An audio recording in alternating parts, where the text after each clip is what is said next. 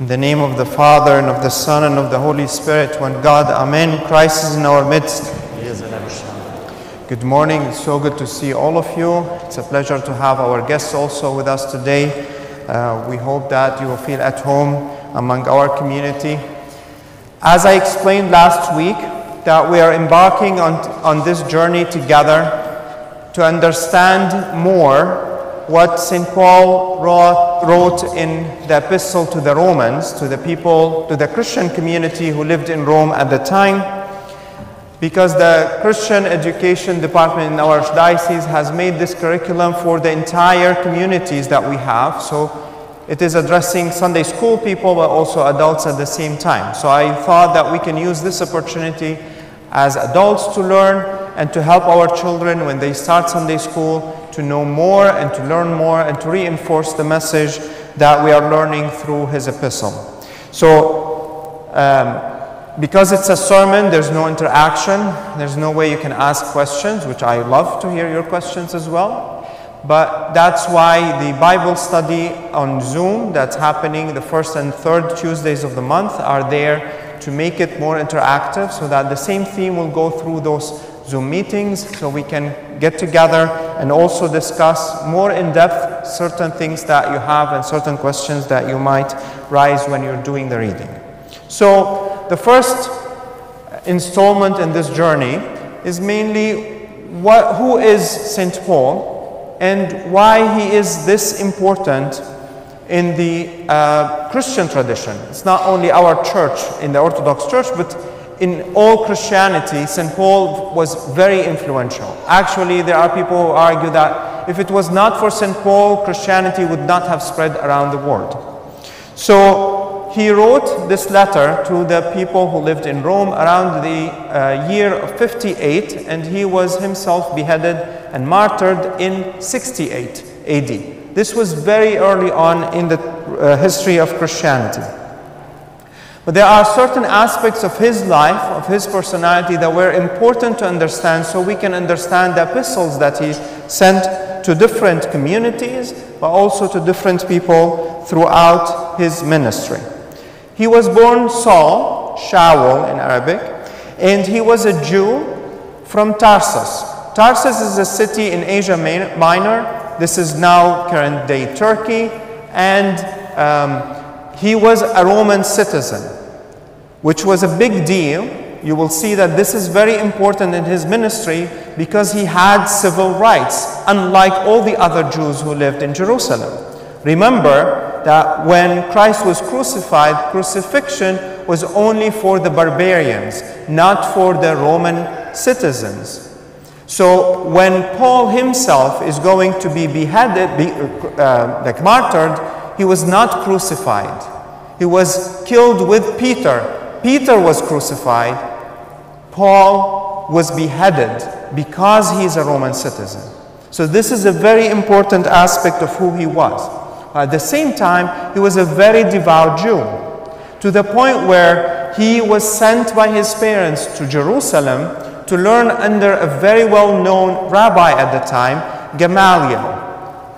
And he learned the Jewish law very, very well to the point that not only he can recite the Old Testament, but he could recite some of the teachings that were on the Old Testament. So he knew so much of the Jewish law that he was able to, like, he memorized all of this at the same time.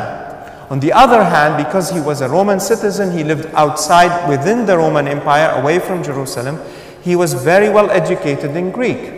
So he was able to read and write, he was literate, unlike so many of the people at that time. But also, he was able to recite poetry, which was very clear in his epistles, but also he knew philosophy, Greek philosophy of the time. So he knew the Stoics, and he recites them. He talk about them in his epistles.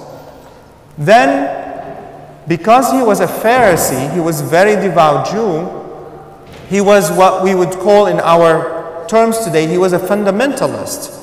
He was fine with violence against the Christians. So he was attending when they were stoning St. Stephen, the first deacon and the first martyr. he was there and he was fine with killing those who admitted that Christ came in the person of Jesus Christ. Now, with all his background, he was going to Damascus to do the same thing for the Christians who were in Damascus. I will refer to this term Christian and Jews later on. But keep in mind that when he went there, he saw a bright light, he was blinded, and then God showed up to him and telling him, Go to Damascus, go into the city, and you'll find some person called Ananias, and he will baptize you, he will teach you, he will tell you all the things that you don't understand. And so Ananias will take him, baptize him, and teach him. But the story itself of how this happened reflects what happened with all the prophets in the Old Testament. So if you go to Jeremiah, for instance, the same story of God calling his prophet to go forward and spread his word to the world happened to the prophets in the Old Testament, but the same story happened to Paul himself, which tells us something very important that the prophet is not someone who tells the future. The prophet is someone who tells the word of God. And this is exactly what Paul was doing. He was taking the word of God and he was going out to spread it to the entire world.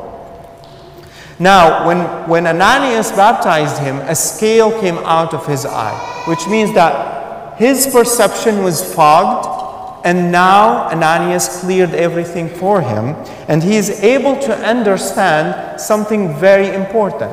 He was not converting from a religion to another religion. He was not leaving Judaism and going to Christianity as some people might think. Those lines were not very clear at that time.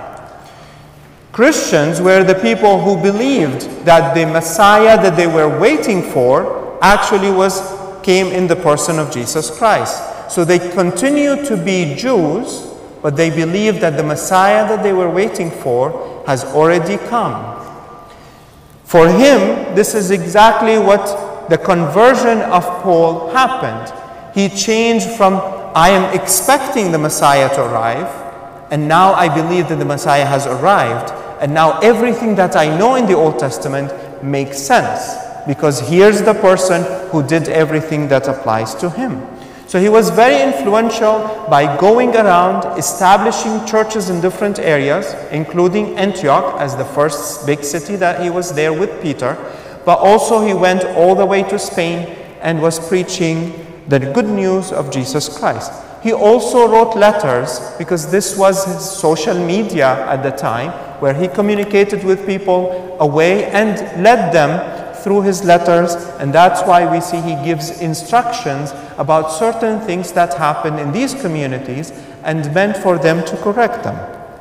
Now, as I said, he was martyred by being beheaded, not crucified. Peter was crucified because he was a, a, Roman citizen, and that happened in the year 68. Now, as I said, Paul was very uniquely equipped. He was very well educated, he was Greek, and he knew the Jewish law. He was a Pharisee, and he knew so much of the Old Testament and the interpretation of the Old Testament. This is what this was very, very important. It shows in his letters in so many ways.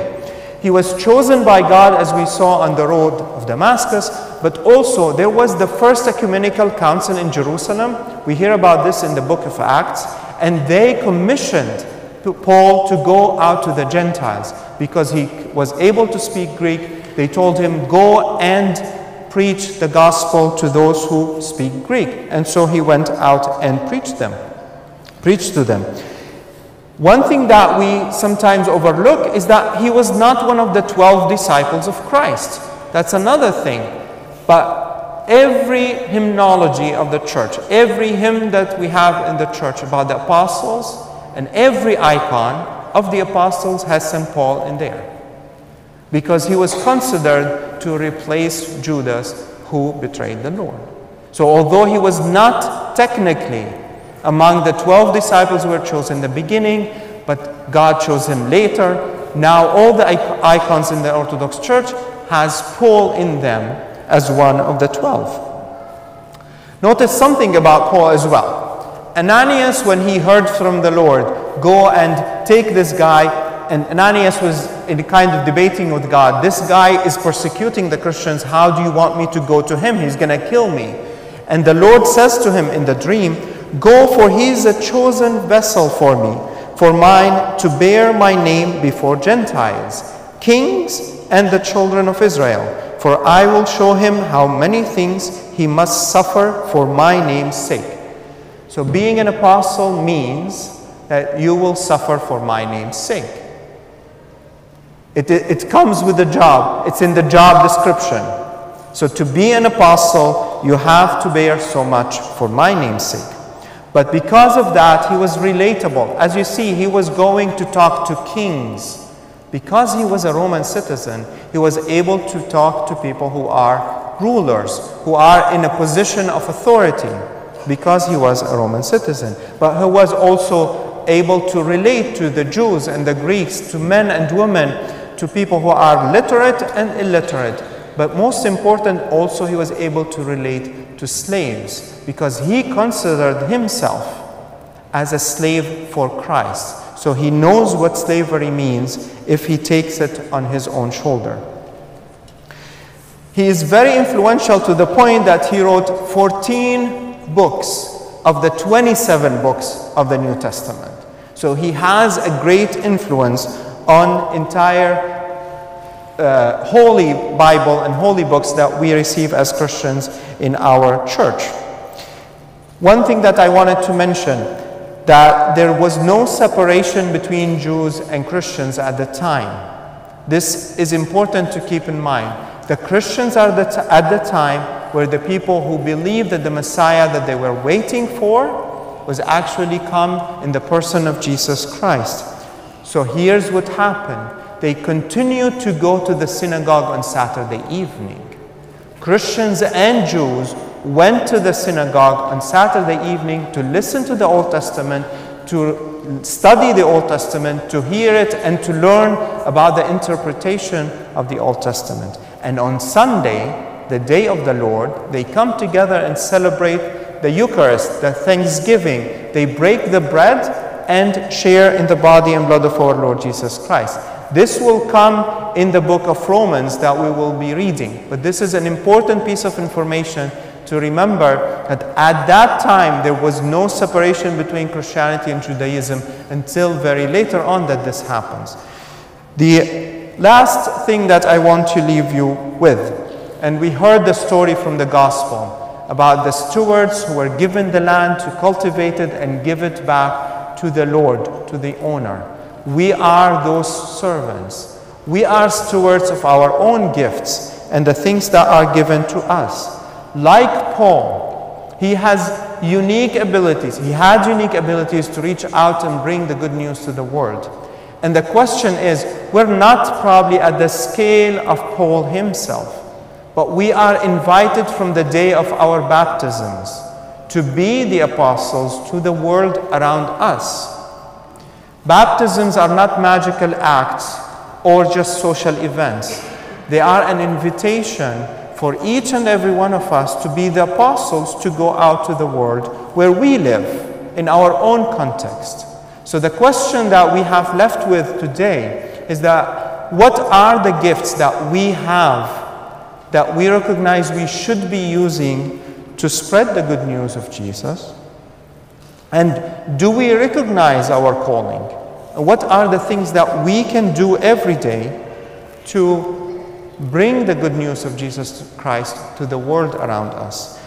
I hope and pray that by doing this, we all can grow spiritually to the point where we recognize how God is working in our lives and recognize the talents and the gifts that we receive so that we use them for Him, but also that we can recognize how God Himself is using us to work in the world and in the context where we live ourselves. Amen.